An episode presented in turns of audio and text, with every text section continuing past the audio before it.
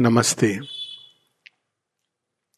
जो विषय मुझे दिया गया है, वो ये है कि हमारा लक्ष्य यूनिक है, यूनिक सबसे अलग है। और इसको हमें दो प्रकार से देख सकते हैं। एक तो सबसे अलग है मतलब हम कुछ ऐसा कर रहे हैं जो अब तक घटित नहीं हुआ पृथ्वी के ऊपर, किसी ने किया नहीं। और एक ये है कि अलग केवल एक फैशनेबल अलग। तो यहाँ पर फैशनेबल अलग की बात नहीं कर रहे हैं शेयरविद लेकिन एक स्पेसिफिक चीज़ की बात कर रहे हैं। माता जी अपने एक मैसेज में स्पष्ट करती है कि we are not here to do only a little better what the others can do हम वो करने के लिए यहाँ नहीं है, जो बाकी सब कर सकते हैं, उसको थोड़ा सा बेहतर करके करने के लिए वो वो हमारा लक्ष्य नहीं है। We are here to do what the others cannot do because they do not have the idea that it can be done तो what the others cannot do इसमें ये नहीं है कि किसी ने एक माउंटेन पीक चढ़ी तो हम उससे भी ऊपर चढ़ गए कोई स्पेस में गया तो हम मंगल ग्रह पे चले गए। तो यहाँ उस सेंस में ये क्वांटिटेटिव अलग नहीं है कि किसी ने इतना धन कमाया, हम उससे भी आगे कमा रहे हैं। तो हमें फ़र्क पता होना चाहिए कि यहाँ क्वांटिटी की बात नहीं कर रहे हैं। श्री अरविंद माता जी, यहाँ क्वालिटी की बात कर रहे हैं। वह चीज़ जो आज तक घटित नहीं हुई। We are here to open the way of the future to children who belong to the future. Anything else is not worthy, not worth the trouble and not worthy of Shurbiंदो's help. तो इसमें चार particular सूत्र हमें मिलते हैं पहला ये कि we are not here to do only a little better what the others do तो लिटिल बेटर क्या होता है कि लोग एक छोटी सी चीज़ लेने की हम काम करते हैं तो काम को और परफेक्शन से करें अच्छे से करें नीटली करें सुंदरता से करें तो ये तो लिटिल बेटर है, क्योंकि अधिकतर हम लोग देखते हैं कि लोग काम बहुत स्लिप शॉर्ट करते हैं। फिर कुछ लोग पैसा कमाने के लिए करते हैं, पर पैसा कमा के कुछ लोग दान दे देते हैं, और वो सोचते हैं कि हमने केवल वो नहीं किया कि अपने लिए कमा रहे हैं, हम उसको दान भी दे रहे हैं। मानव संबंध होते हैं, मानव संबंध में भी रोज लोगों के बीच में झगड़ा, कलह, क्लेश तो उसकी जगह हम कम से कम सौहार्द भाव से रहे। तो ये है लिटिल बेटर लेकिन इससे भी बेटर क्या है? कोई ऐसी चीज़ जो आज तक की नहीं गई। What the others do we are here to do what the others cannot do because they do not have the idea that it can be done तो वो क्या चीज़ है जो संसार में नहीं होती? ये अपने आप में एक पूरी मंथन का विषय हो सकता है। कौन सी चीज़ें जो संसार में रोज घटित होती है लेकिन फिर भी नहीं होती। तो अगर हम इसको इस दृष्टि से देखें तो पूरी संसार पूरा संसार वास्तव में अगर हम इस भारतीय भाव को मान के चले, सत्य को कि संसार ईश्वर का प्रकटन है। और इस एक सूत्र में सारे सूत्र मिल जाते हैं। This world is not an accident it is not a chance event it is not some trap some illusion but it is a progressive manifestation of the divine in matter, बस इतना हमको स्मरण रखना है कि संसार क्या है, भगवान के अभिव्यक्ति का एक प्रयास है और भगवान का प्रयास तो सफल ही होता है, लेकिन वो एक अभी प्रयास है क्योंकि वो अभी पूरी तरह अभिव्यक्ति नहीं हुई है। और वो किस चीज़ के आधार पर हो रही है?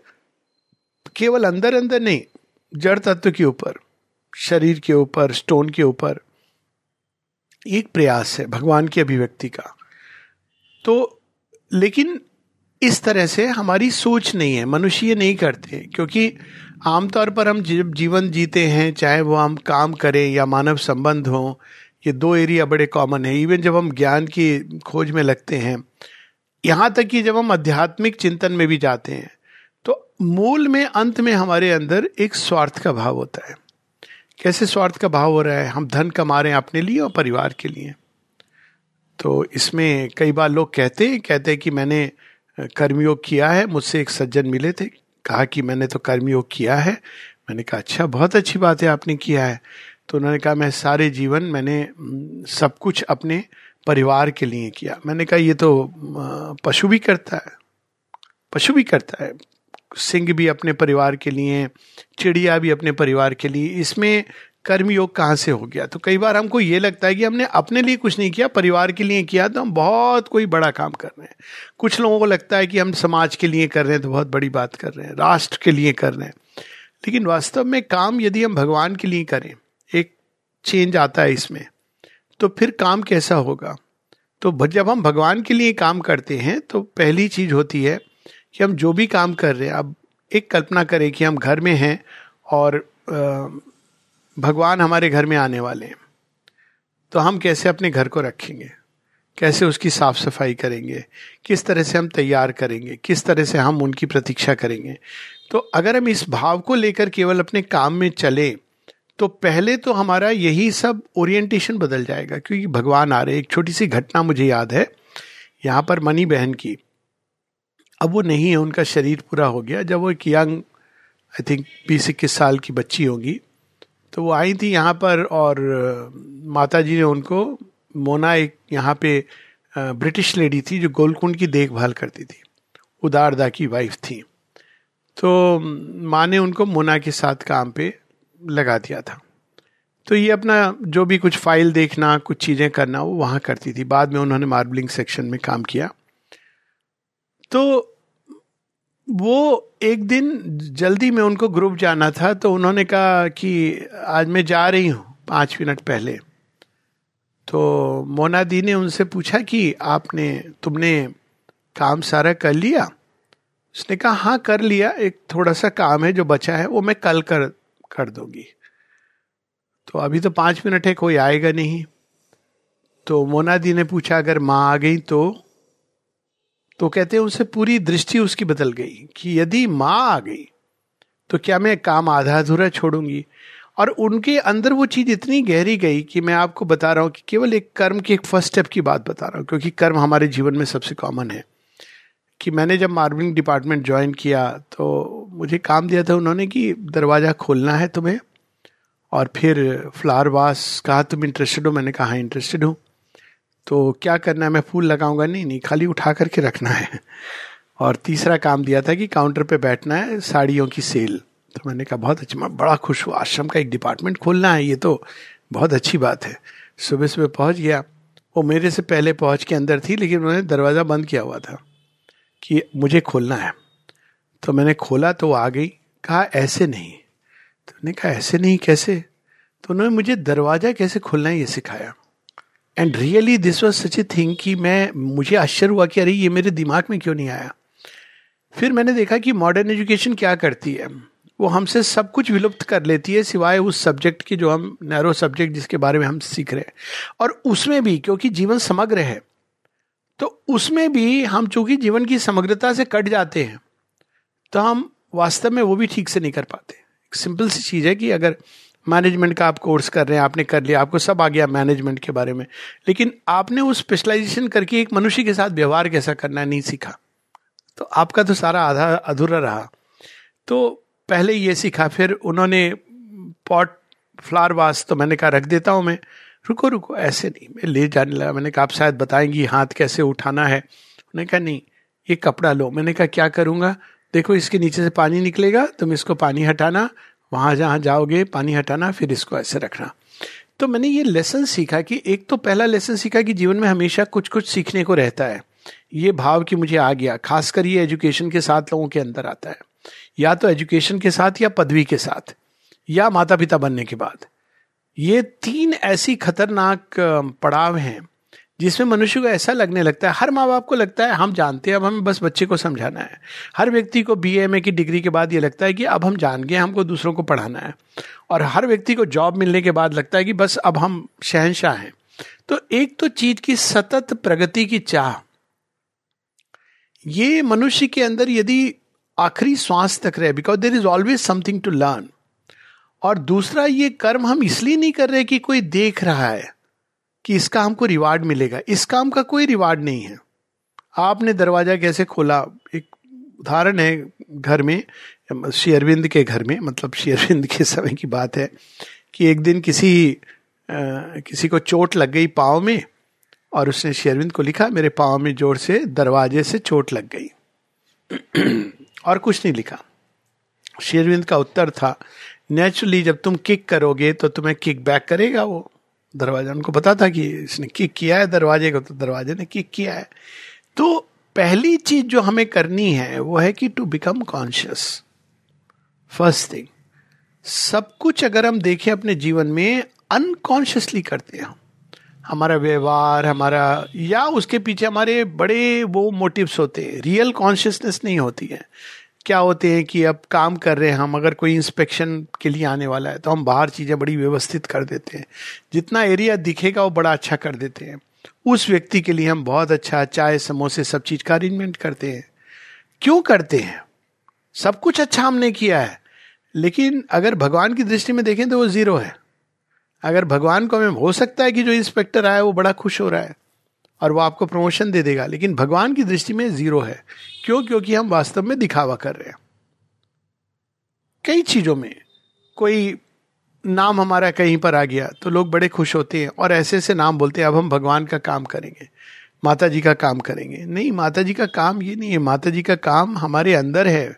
हम किस मंशा से क्या कर रहे हैं? तो पहली चीज़ जो हमें करनी है माता जी सिखाती हैं जो लोग नहीं करते क्योंकि उनको पता नहीं है कि ये करना है इज़ टू बिकम कॉन्शियस लगा कि अरे, ये तो इतनी साधारण सी चीज़, साधारण सी चीज़ नहीं है। अगर हम एक दिन में, अगर अपने जीवन को देखें, केवल एक दिन तो हम देखते हैं कि श्वास तो एक कॉमन चीज़ है, जिसके प्रति हम कॉन्शियस नहीं होते। सुबह उठने से रात तक कितने हमारे कॉन्शियस मोमेंट्स हैं। कॉन्शियसली करना, उसके पीछे हमारी क्या मंशा है, क्यों हम कर रहे हैं कोई चीज़? क्या हम किसी को प्लीज़ करने के लिए कर रहे हैं? अब जैसे एक छोटा सा मूल मंत्र दिया माने we are not here to please ourselves तो बड़ा अच्छा लगता है कि हाँ ठीक बात है। तो कुछ लोग क्या करते हैं, फिर दूसरों को प्लीज़ करने में लग जाते हैं। माता जी कहती we are not here to please others तो हम क्यों हैं यहाँ पे? We are here to please the divine हम जो कर रहे हैं भगवान की दृष्टि में उनको कैसा लगेगा? क्योंकि प्लीज़ अदर्स के पीछे भाव होता है कि अब इससे मुझे कुछ लाभ मिलेगा। हम प्लीज़ क्यों करते हैं? ताकि हमें उससे कुछ मिलना है। कुछ हम, कई बार इसका भी होता है, एक भाव, देने का भाव होता है। तो इन सब के पीछे केवल ये मान के चलना कि ये ये केवल माँ की सेवा के लिए हम प्रस्तुत हैं। भगवान की सेवा करने का भाव है कहीं कहीं हमारे लिटरेचर में है।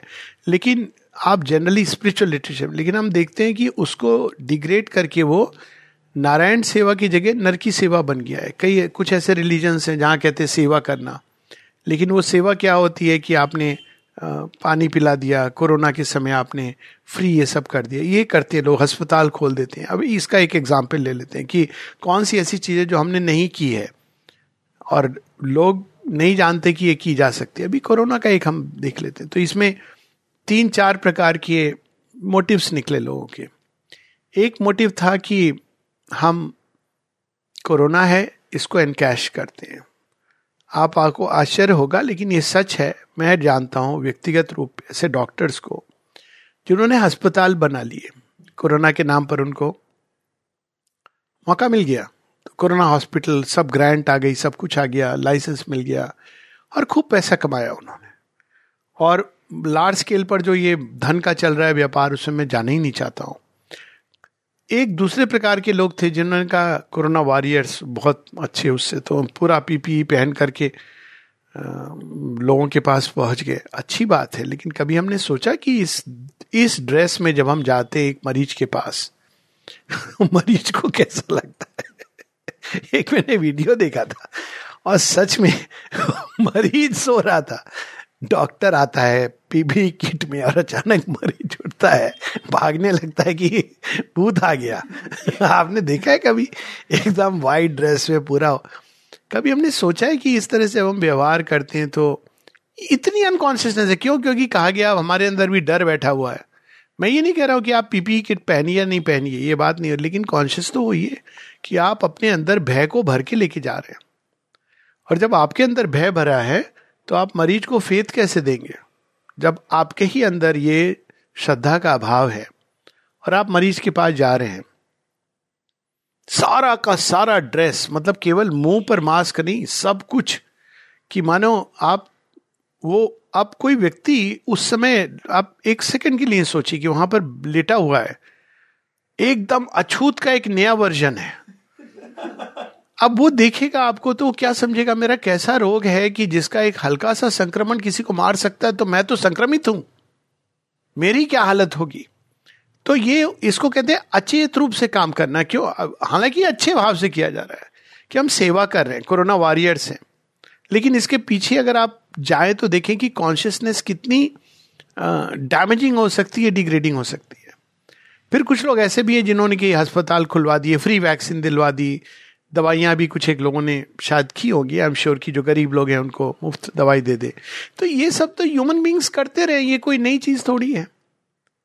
एक सौ साल पहले जब स्पेनिश फ्लू हुआ था, यही चीज़ हुई थी वैक्सीनेशन था मास्क था सैनिटाइजेशन था, यही था। कौन सी चीज़ें जो नहीं हुई है? और इस बार हम देखते हैं कि उस चीज़ की क्राई इंसान के अंदर से उठ रही है। ये पहले नहीं उठी थी सौ वर्ष पहले। वो ये चीज़ नहीं हुई है कि क्या हमारे शरीर में, हमारे अंदर इतनी क्षमता भी नहीं है कि हम एक वायरस से लड़ सके? क्या हमारे अंदर ऐसी संभावना नहीं है कि हम इम्यून हो सके? इस बार, पहली बार, पहले भी लोगों ने वैक्सीनेशन दी है, दवाइयाँ दी हैं, लेकिन एक और एक ऐसा ग्लोबल हड़कंप मचा जिसके कारण कुछ एक सेक्शन है ह्यूमैनिटी का जिसने अपने आप से ये प्रश्न किया और समाज से ये प्रश्न किया, डॉक्टरों से प्रश्न किया। क्या सच में हम इतने लाचार हैं। अब ये चीज़ कभी नहीं हुई है कि लोग ये प्रयास करें कि हमारे अंदर, हमारे शरीर के अंदर क्या इतनी क्षमता नहीं है कि रोगों से लड़ सके? अब शेयरविंद यहाँ क्या लिखते हैं सावित्री में? All mighty powers are shut in nature's cells ये केवल पढ़ने के लिए नहीं है। और ये मैं सब जगह इवन माँ श्री अरविंद के डिवोटीज हैं, सब हैं, वो एक अलग बात है। पढ़ते हैं हम लोग, सावित्री में लिखा है। पढ़ते हैं, भूल जाते हैं। हाँ लिखा है, तीन सौ साल बाद के लिए लिखा है। ऐसा नहीं है। आज हम किसी चीज़ का प्रयास करते हैं। बात ये नहीं कि हम सफल होते हैं या विफल होते हैं। हो सकता है कि विफल हों, क्योंकि एक कलेक्टिव सजेशन है इस समय ह्यूमैनिटी के पास। मुझे पता है, जब ये शुरू हो रहा था तो एकदम बहुत जल्दी सब मास्क वास्क पहन के हाथ में ऐसे तो एक दिन मैं पहुँच गया ऐसे, बिना मास्क के। ये तब मैंडेटरी नहीं हुआ था, मैं ये बता दूँ आपको। तो कोई मेरे से कहा कि ये कैसे? डॉक्टर हो, मास्क नहीं पहनोगे, तुम दूसरों के अंदर रोग फैला दोगे। तो मैंने कहा, नहीं, मैं दूसरों के अंदर श्रद्धा फैला रहा हूँ, क्योंकि ये भय फैला रहा है, मैं श्रद्धा फैला रहा हूँ। तो ये जो दृष्टि है, अलग होनी चाहिए हमारी कि ये संभव है। कौन सी चीज़ें जो असंभव रही है, ये संभव है। अब आप ये हो गया एक वर्क फ़ील्ड एक इसमें कि हम माँ के लिए कार्य कर रहे हैं। भगवान को एक्सप्रेस करेंगे तो पहला तो भगवान के लिए कार्य करें अब भगवान को अगर हम एक्सप्रेस करेंगे, अब इसका मैं अगेन पुष्प सज्जा के उदाहरण से दे दूँ। एक फ्लावर अरेंजमेंट होता है बॉन्जाई तो बॉन्जाई एक एक बॉन्जाई और एक इके बाना इके बाना की बात कर रहा हूँ। इके बाना एक जापानीज अरेंजमेंट है। तो उसमें वो क्या करते हैं, जो मास्टर होता है, वो बड़े नए नवेले तरीके से करते हैं। मतलब उसका कोई एक फिक्स पैटर्न नहीं है, वो एक एक समझिए कि वो एक सिंबल है जो बना रहा है। परंतु ऐसा सिंबल नहीं कि जैसे पार्क में आपने घोड़ा बना दिया और वैसा सिंबल नहीं। बड़ा एक सांकेतिक है, लेकिन करने के बाद जो मास्टर्स होते हैं, वो अपनी कैची को रख देते हैं नीचे, वहीं पर। क्यों रखते हैं? क्योंकि क्या पता कोई आके इससे भी सुंदर कर सके। तो अब बहुत सारी क्रिएटिव चीज़ें हैं जो जन्म लेना चाह रही हैं। जिनकी तरफ़ हम देखते ही नहीं, क्योंकि हमारा जीवन, जो माँ ने बताया कि others can not do because they do not have the idea that it can be done शिक्षा। क्या हमने कभी चैलेंज किया है इस शिक्षा के सिस्टम को कि वास्तव में ये शिक्षा है? या एक थिंकर ने बड़ी इंटरेस्टिंग बात लिखी कि शिक्षा क्या है? शिक्षा वह है जो हमें तब मिलती है जब स्कूल में जो कुछ हमें पढ़ाया गया है, वो सब विलुप्त हो जाता है। कितनी बड़ी बात है कि शिक्षा वो, विद्या वो सार है जीवन का, जो किताबों में, क्लासरूम में मेमोराइज करके एग्ज़ाम में नहीं मिलता है, ये जीवन में मिलता है। ऐसे लोग हैं जो क्लासरूम में बस रट देते हैं। आज ही मैं देख रहा था, कुछ फ़ोटो वोटो आते रहते हैं इधर उधर से। तो एक स्टूडेंट जो, बहुत ब्रिलियंट स्टूडेंट था सुपर ब्रिलियंट लेकिन जीवन डर से भरा हुआ ग्रीड से भरा हुआ। तो ये तो शिक्षा नहीं है, लेकिन हम यही देखते हैं। शिक्षा क्या है? विद्या, बहुत सुंदर शब्द है विद्या। विद्या है वननेस वो चीज़ जो हमारे अंदर एकत्व का भाव जागृत करती है। पृथकत्व का भाव अविद्या है। मैं अलग हूँ, ये अलग है। ये मेरा परिवार है, ये तुम्हारा परिवार है। ये मेरा कॉम्पिटिटर है। अब उसके अंदर भी ये होने लगता है, मेरा परिवार तुम्हारा परिवार में भी। ये समस्या शुरू हो जाती है। कैसी समस्या शुरू होती है? मेरा परिवार तब तक है, जब तक आप मेरे अहंकार को तुष्टि कर रहे हो, मान रहे हो। और जिस दिन आपने उस अहंकार पे चोट पहुंचाई तो तुम अपने रास्ते, हम अपने रास्ते। मानव संबंध में यही तो हम करते आए हैं। हमारा प्यार क्यों नहीं चल पाता? अब आप ये प्रश्न कभी करना अपने आप से। कि प्रेम की शुरुआत कितनी अच्छी होती है। हमेशा होती है अच्छी। इसमें मैं मानता हूँ कि जब प्रारंभ होता है, कोई भी दो व्यक्तियों के बीच प्रेम तो बड़ा सुंदर होता है। क्यों नहीं चल पाता है? माता जी ये कहती है कि कुछ मूलभूत प्रश्न तुम्हें रोज करने चाहिए अपने अंदर से, जब तक तो उनके उत्तर ना मिले। क्या प्रश्न है? Why love turns into hate why there is life if at the end there is death प्रश्न करने चाहिए और इसमें उत्तर रेडीमेड नहीं होने चाहिए। खुद ही प्रश्न करके उत्तर आने चाहिए। तो अक्सर हम क्या होता है कि जैसे प्रेम है, हम क्या जब always there is the other side और दूसरा व्यक्ति जब रिस्पॉन्ड नहीं कर पाता है तो बड़ा सिंपल होता है। हम उसको ब्लेम कर देते and we turn away turn away क्यों करते हैं? वास्तव में इसलिए नहीं कि वो बंदा रिस्पॉन्ड नहीं कर रहा है। वो बहुत पहले से हमारे अंदर भी एक आ गई है विरक्ति। और वो आ रही है। It becomes like a catalyst कि अब अवसर मिला है, अब हम मुँह फेर लें। लेकिन वहीं दूसरी ओर देखिए, रामायण में कितना अद्भुत उदाहरण है कि सीता अलग हो जाती हैं। राम जी ये आदेश देते हैं अलग होने का, लेकिन प्रेम उनका कम नहीं होता है। उसके बाद भी वो प्रेम करते रहते ये एक, उदाहरण है। कृष्ण और राधा का उदाहरण मैं देता हूँ। विवाह नहीं होता है लेकिन प्रेम होता है। ये कैसा प्रेम है?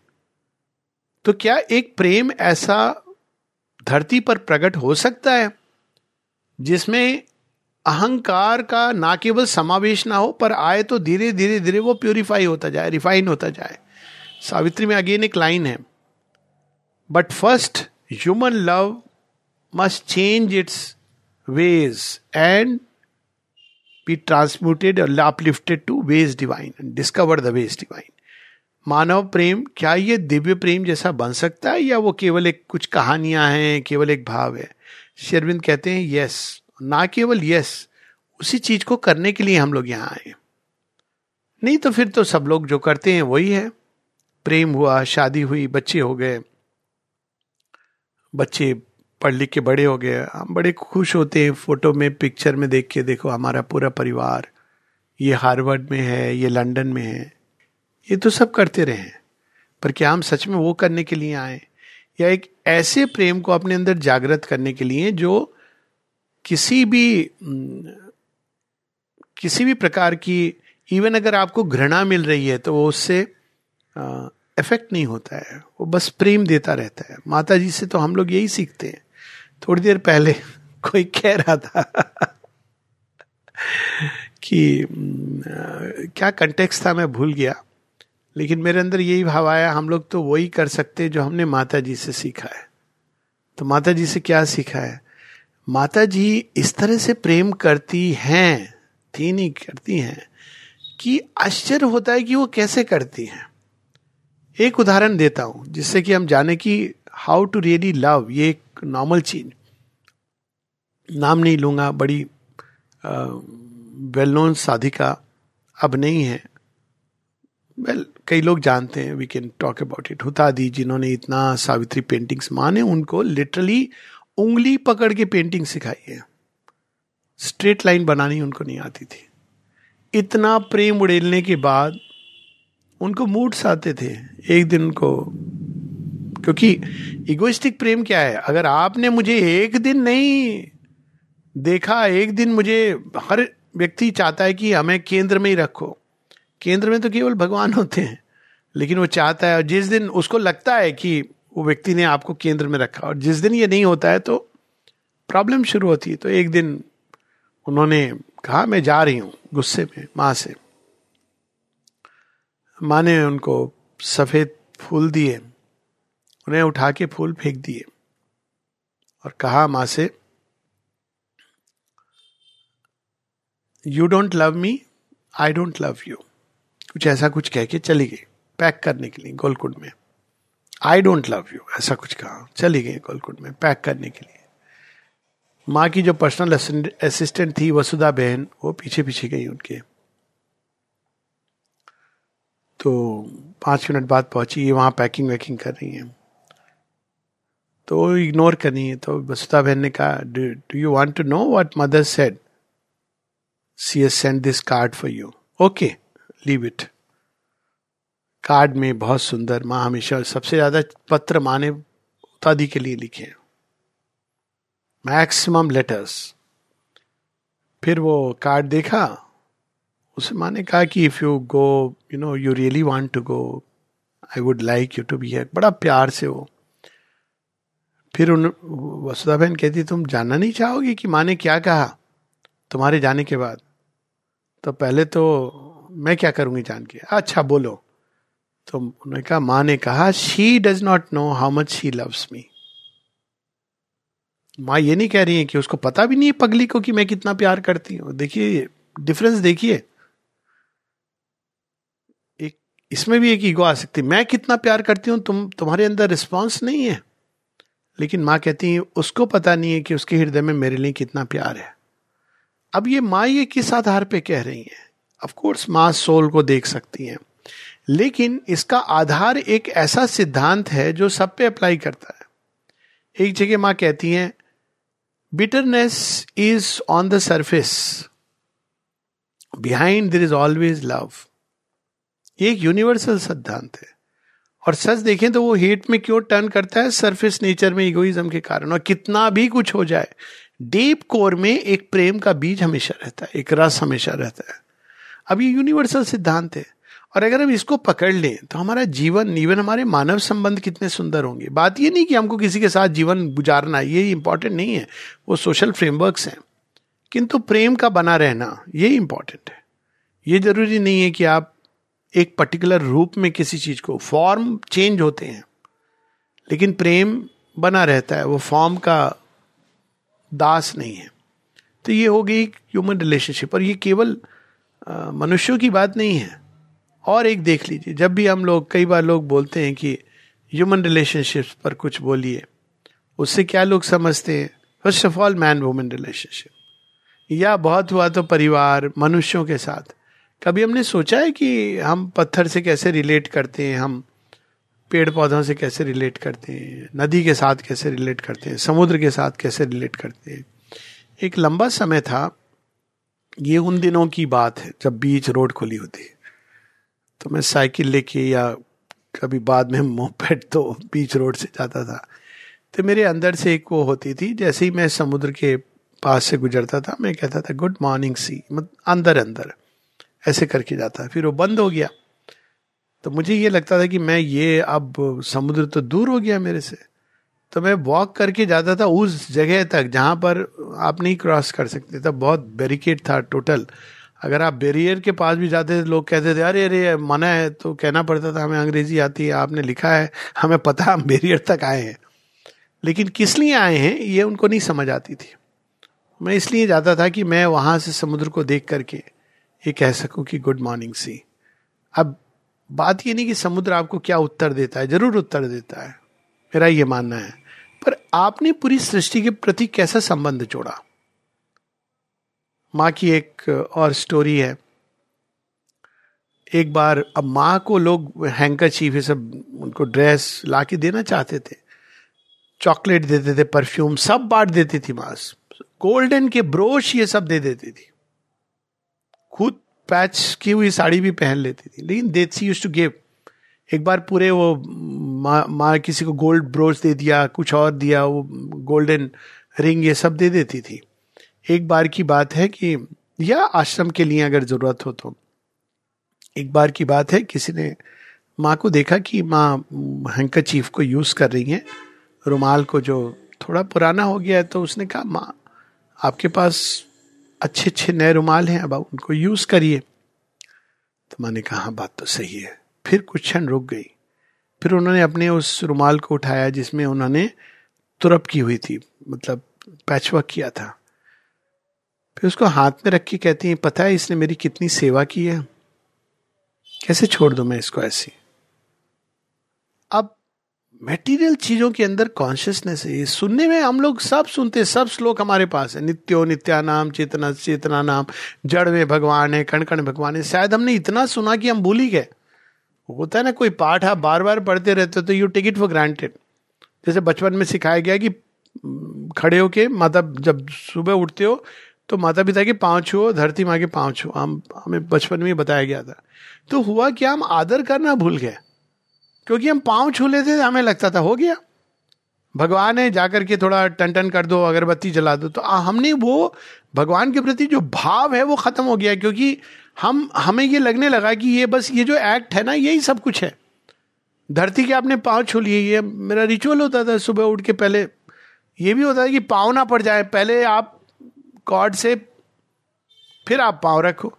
उसके बाद आप मिसट्रीट कर रहे हो, उस, इसके पीछे भाव क्या है ट्रुथ क्या है कि treat the earth as a conscious entity इसीलिए जब डांसर जाते हैं फ्लोर पे तो वो प्रणाम करते हैं। कईयों को पता नहीं है क्यों करते हैं।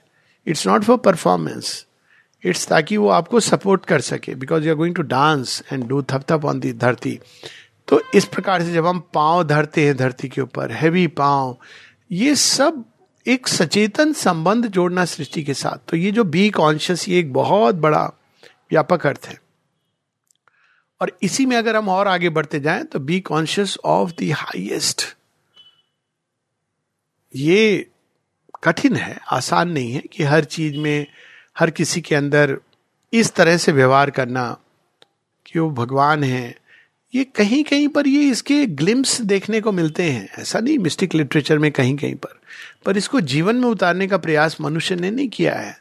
मिस्टिक फिर संसार से विड्रॉ कर जाते हैं और वो उस भाव में रहते हैं। पर एवरीडे लाइफ में माँ ये कहती है, संसार को छोड़ करके तुम कहीं चले जाओ। ये योग नहीं है। एक मेडिटेशन में बैठ जाओ घंटों। माँ कहती है कि मेडिटेशन में बैठना कंटेम्पलेशन आवश्यक होता है यूनियन के लिए। लेकिन उसको जीवन में जब तुम उतारते हो और जीवन से गुजरते हुए तुम्हारे अंदर जो एटीट्यूड डेवलप होते हैं, ये भी इक्वली इंपॉर्टेंट है कि the hours of spent in meditation is not a proof of spiritual progress लेकिन तुम किस एटीट्यूड से जीवन में जीते हो, वो कॉम्प्लीमेंट करता है तुम्हारे तुम्हारे इस मेडिटेशन को। उसके बिना ये दोनों कॉम्प्लीमेंट्री चीज़ है। तो ये लाइफ हम लोगों ने जो डिवाइडेड थी, अब यहाँ भी माँ कहती हैं कि वट अदर्स कैनॉट डू उन्होंने जीवन को भाग बांटा हुआ है दो भाग में। कई बार ये प्रश्न उठता है कि लोग कहते हैं कि अच्छा योग सब ठीक है, लेकिन स्पिरिचुअल लाइफ ये मटेरियल लाइफ में हम मटेरियल लाइफ है, ज़रूरत है। तो इसका उत्तर बड़ा सरल है। Material life is meant to express the spiritual it should be moved by the breath of spirit आपके जीवन की हर गतिविधि और उसमें कितना जॉय है। मतलब अगर हम इसको एक सेकंड के लिए अनुभव करें तो हम देखें कि कितना जॉय है। ऑर्डनरी चीज़, वो गीता में लिखा ना, युक्त आहार विहार तो निष्ठा थी। उनका क्या नाम था? मार्गरेट विल्सन, वुड्रो विल्सन की बेटी थी। वुड्रो विल्सन प्रेसिडेंट थे अमेरिका के। तो वो एक बार वो बताती, अपना अनुभव पंद्रह साल की थी तो वो एक गार्डन में घूमने गई। बड़ा अच्छा लग रहा था उनको। तो ये तो सब लोग करते हैं। एक्सपीरियंस करते हैं जॉय आता है एक अच्छे गार्डन में। अचानक उनके मन में भाव आता है कि बेचारा भगवान, क्योंकि वो तो भगवान कटा हुआ भगवान था ना उस समय। अरे बेचारा भगवान, काश वो इस जॉय को एक्सपीरियंस कर पाते। और अचानक she is overtaken with tremendous joy सब तरफ़ से वो जॉय उनके अंदर आने लगता है। और तब उन्हें पता चलता है कि भगवान तो इससे कहीं इंटेंस अनुभव करते हैं। वो जॉय लेकिन साथ ही दुख वहन करने की क्षमता। अगर संसार में विष है, अंधकार है, हम कितनी जल्दी हताश हो जाते हैं। हम झट से गिव अप कर देते हैं। हम जाना चाहते हैं कोई ऐसे जगह जहाँ हमको शांति मिल सके। लेकिन शेयरविंद क्या बताते हैं? उनके जीवन की अगर हम केवल एक ग्लिम्स देख लें, और यही चीज़ हमको श्री कृष्ण के जीवन में मिलती है। लेकिन शेयरविंद के जीवन में उसका एक बड़ा नेक्स्ट लेवल का वो देखने को मिलता है। शेयरविंद ने निर्वाण कहाँ प्राप्त किया था? किस गुफा में बैठकर? बड़ौदा में एक कमरे में बैठकर। अभी भी वो रूम है और वो झूला है जिसमें पलंग जिसपे बैठे थे। और सो वंडरफुल प्रेजेंस तो उन्होंने कहा जाकर के ज्ञान, ये निर्वाण प्राप्त किया था? In the midst of life उसके बाद शेयरविंद सब काम करते हैं। और यहाँ तक कि आप, अगर शेयरविंद की बहुत सभी पिक्चर अपने आप में वंडरफुल है एक पिक्चर देखिएगा फोटोग्राफ शेयरविंद की, जिसमें वो सूरत कांग्रेस का फोटोग्राफ है। जिसमें शेयरविंद बैठे हुए हैं, तिलक उठ के कुछ कह रहे हैं सुरेंद्र नाथ बनर्जी बैठे हुए हैं एंड वन कैन सी कि वो एक बहुत इंटेंस और उग्र मोमेंट है। झगड़े हो रहे थे आपस में, और उस समय शेयरविंद के कहने पर, ये लोग नहीं जानते हैं शेयरविंद कहने पर बट शेयरविंद स्वयं उसकी पुष्टि करते हैं, तिलक ने भंग कर दी वो कांग्रेस। कि भाई, एक दल बनेगा जो गरम दल जिसके बाद हुआ और एक नरम दल मॉडरेट्स कि हम प्रे करेंगे सप्लीकेट करेंगे, जो मॉडर्न एपोलॉजिस्ट हैं। और एक दल बना जो एक नेशनलिस्ट दल बना। लेकिन nationalist again not aggressive nationalist but it should defend ये राष्ट्र है, राष्ट्र का कोई आत्मा है उसके लिए। तो ये शेयरविंद उस दल में, जो उस समय वो था। लेकिन आप चित्र देखिए शेयरविंद का। ऐसा लगता है कि वास्ट काम। आपको देख के कहीं उनके अंदर कोई एजिटेशन कोई ये नहीं आएगा। एक समय की बात है, बहुत कुछ समय पहले की, काफ़ी समय पहले की, शायद 2011-12 की होगी। कोई मेरे साथ दिल्ली में थे, आश्रम के सज्जन, व्यक्ति तो पहली बार बाहर गए। तो दिल्ली का मॉल एकदम कहा हूँ मैं। तो बहुत परेशान हुए थे मैंने कहा, आप यहाँ बैठ जाइए। एक कुर्सी थी या क्या था? मैंने कहा, बैठ जाइए। बोले हाँ। मैंने कहा, पानी पीना है? तो नहीं, पानी नहीं, बस चलना है। मैंने कहा, नहीं, एक ध्यान करिए यहाँ क्या? अब ये सब जो है ना, इतना बड़ा मॉल, इसमें कृष्ण को देखिए। करिए। मैं प्रतीक्षा करूँगा। ये कठिन होता है। अकेले एक रूम में जा करके मैं थोड़ी देर ध्यान लगा के आया, बहुत अच्छा। वो भी करना चाहिए, नहीं, ये आइधर और नहीं है। ऑफकोर्स जाना चाहिए। आश्रम में हम लोग जाते हैं, ध्यान लगाते हैं। लेकिन उसका क्या फ़ायदा कि अगर हम आने के बाद हमारे जीवन में बदलाव नहीं आए? श्री अरविंद जीवन के रूपांतरण की बात करते हैं। वो कहते हैं कि जैसा जीवन है, अभी तक अध्यात्म ने अपने को जीवन से काट करके, इसकी एक और आपको उदाहरण देता हूँ कि किस हद तक ये चीज़ जा सकती है। अभी की बात है। कोई व्यक्ति के घर अपना छोड़ के गए किसी के साथ, फिर वो व्यक्ति देखभाल करता था तो उनके घर में ऐसी बिखरे हुए कुछ उनको माता जी के साइन कुछ चीज़ें दिखी। तो उन्होंने एक सिग्नेचर रख लिया कि मैं बता दूँगा कि आपके घर में मुझे मिला। वो व्यक्ति आए तो वो ये देख रहे थे कि आपने पतीला कहाँ रखा, ये कैसे रखा हो कहते, मैं ये सोच रहा था। उस सज्जन जो रह रहे थे कि इनको बाकी सब चीज़ों का ध्यान था। इनको ये ध्यान ही नहीं था कि माता जी के सिग्नेचर कहाँ हैं और किधर गए। इस हद तक अनकॉन्शियसनेस और ये मैंने कई जगहों पे देखा है। श्री अरविंद की पुस्तक के ऊपर कप रख देना सेंटर्स में पिया हुआ। श्री अरविंद ने एक जगह कहा है don't keep anything on Savitri क्योंकि ये मेरी देह है। बुक्स मिक्स कर देना। अभी तो हम इतनी अनकॉन्शियसनेस में रहते हैं।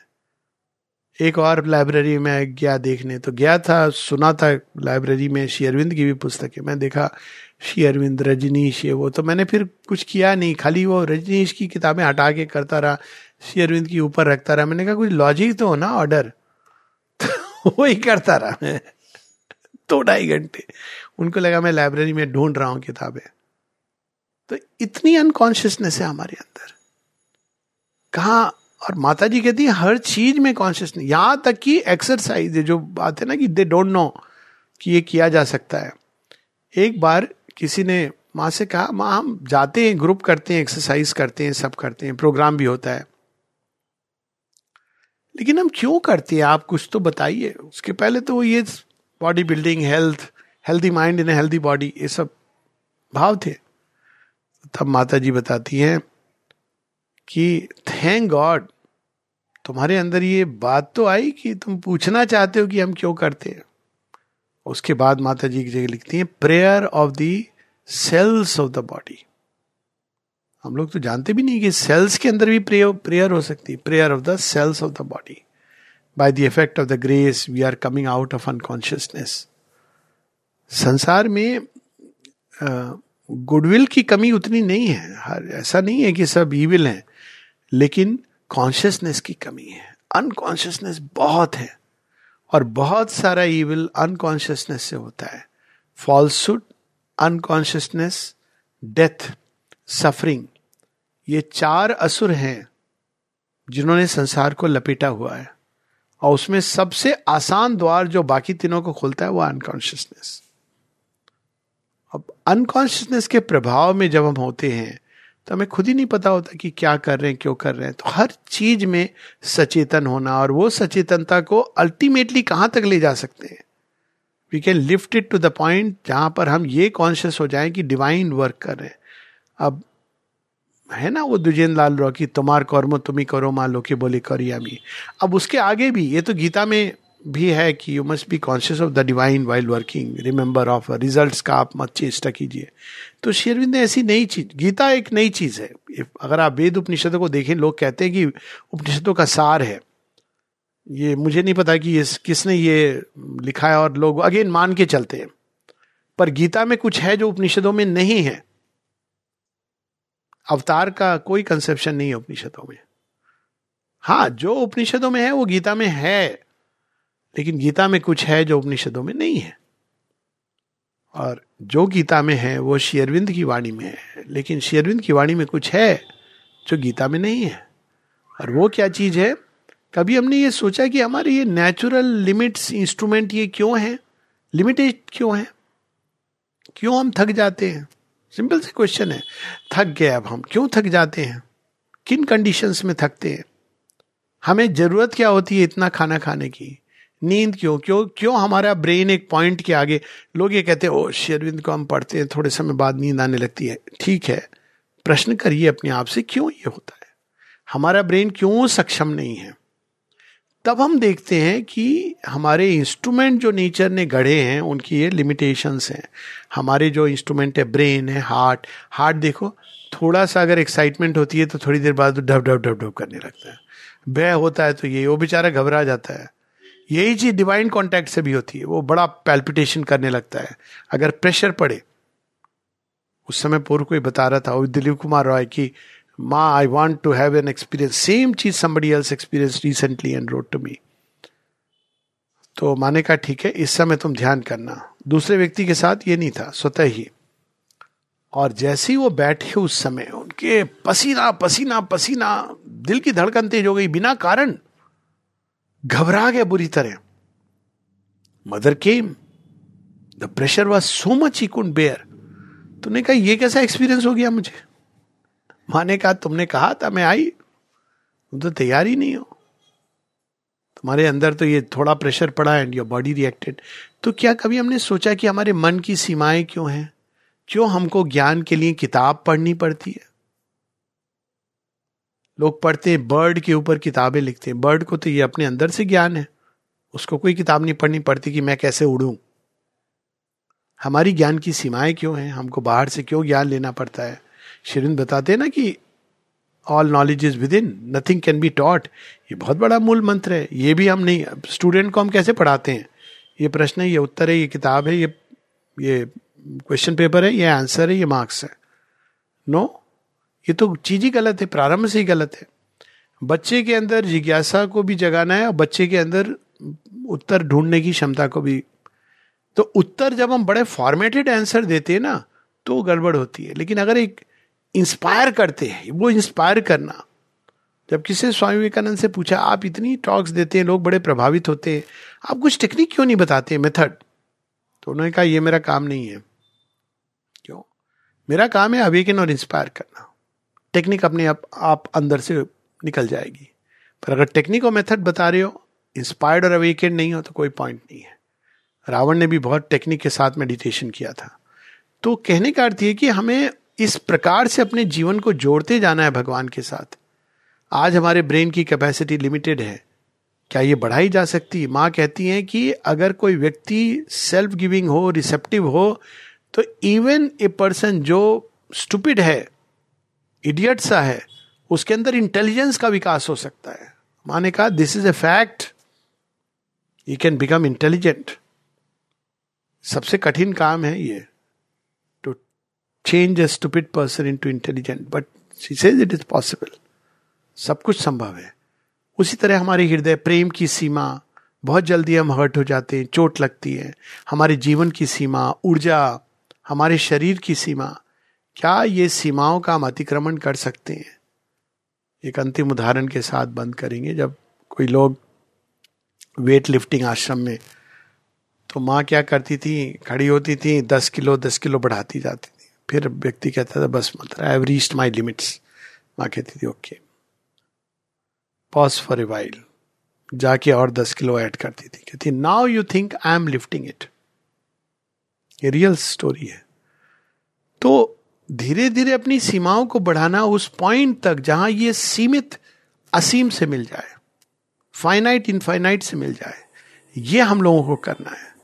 सीमाओं में बंधन, यही तो अज्ञान है। हम सीमित हैं, यही तो अज्ञान है। मैं मिस्टर सोएंस हूँ, यही तो अज्ञान है। या मिसेस सोएंस हूँ, सो हूँ, यही तो अज्ञान है। मैं एक हाड़ मास का पुतला हूँ, यही तो अज्ञान है। मैं बुद्धू हूँ या मैं इंटेलिजेंट हूँ, यही तो अज्ञान है। मैं ये कर सकता हूँ, इसके आगे नहीं कर सकता, यही तो अज्ञान है।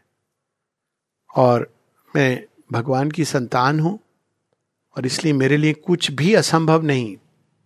यदि मैं उनसे जुड़ जाऊँ, जो भी समय लगे, यहाँ कुछ भी असंभव नहीं, एक मेंटल थॉट नहीं है विशफुल थिंकिंग नहीं है।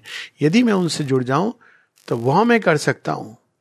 जैसे हनुमान लांग जाते हैं समुद्र जो अभी मनुष्य के लिए असंभव प्रतीत होता है। और उस संभव में कोई भी सीमा नहीं है। सीमित जीवन को असीम से जोड़ देना, शांत जीवन को अनंत से जोड़ देना, यही योग है। और फिर जीवन को जीना, लेकिन एक लिमिटेड तौर पर नहीं, बल्कि कनेक्टेड विद द इनफाइनाइट तो यहीं पर हम लोग रुकेंगे। ये भविष्य है we are here to open the way of the future to children who belong to the future अब यहाँ माँ ने एक चीज़ क्वालिफिकेशन कर दिया है। ये चीज़ सबके लिए नहीं है। कई लोग हैं जो इसको पागलपन समझेंगे। तो उनको रहने दो अपनी दुनिया में। डिस्टर्ब नहीं करना है किसी को। ये प्रचार प्रसार का योग नहीं है। बहुत सारे लोग हैं जो डिवोटी हो गए। इट्स नॉट लाइक दैट कुछ लोग हैं। माता जी कहती हैं the future depends upon a change of consciousness in every country the future of the earth depends upon a change of consciousness and the change is bound to come और फिर एक जगह और कहती हैं कि हम किसको बुला रहे हैं? कि हर कंट्री में एक ऐसे लोग हैं जिनके अंदर एक ट्रुथ की चाह है, जो जीवन को नए ढंग से जीना चाहते हैं, लेकिन उनको पता नहीं है रास्ता। प्यास है, वो उब चुके हैं, उगता गए इस लाइफ को जैसे है, लेकिन वो चाहते हैं कोई नया तरीका मिले। ना उनको वो निर्वाण का रास्ता चाहिए।